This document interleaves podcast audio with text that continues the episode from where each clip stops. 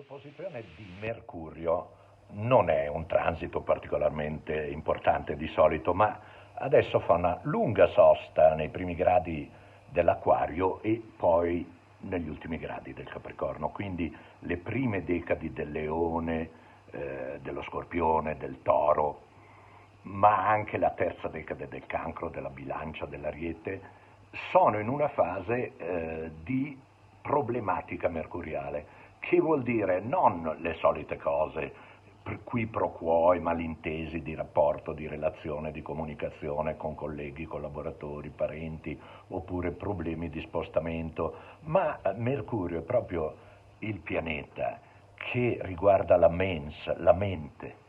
E quindi pam, la quadratura e l'opposizione ci presentano di colpo come un lampo che può essere anche piacevole, la possibilità di un'altra visione delle cose, la possibilità di una visione delle cose differente al di là eh, delle nostre comode percezioni, abitudini percettive.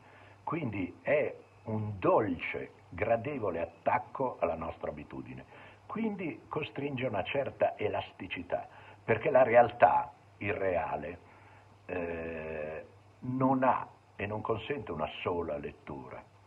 È vero che un tetto è sempre un tetto di un certo modo, ma le angolazioni con cui noi lo dipingiamo nella mente ci aprono del tetto improvvisamente o anche del castello, eh, del tempo, della neve, del tempo interiore, della neve interiore, del tetto interiore, improvvisamente un lampo che apre angolazione, una prospettiva nuova di questa realtà.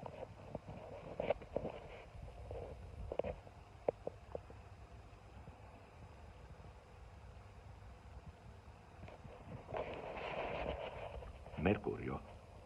Buon Mercurio a tutti.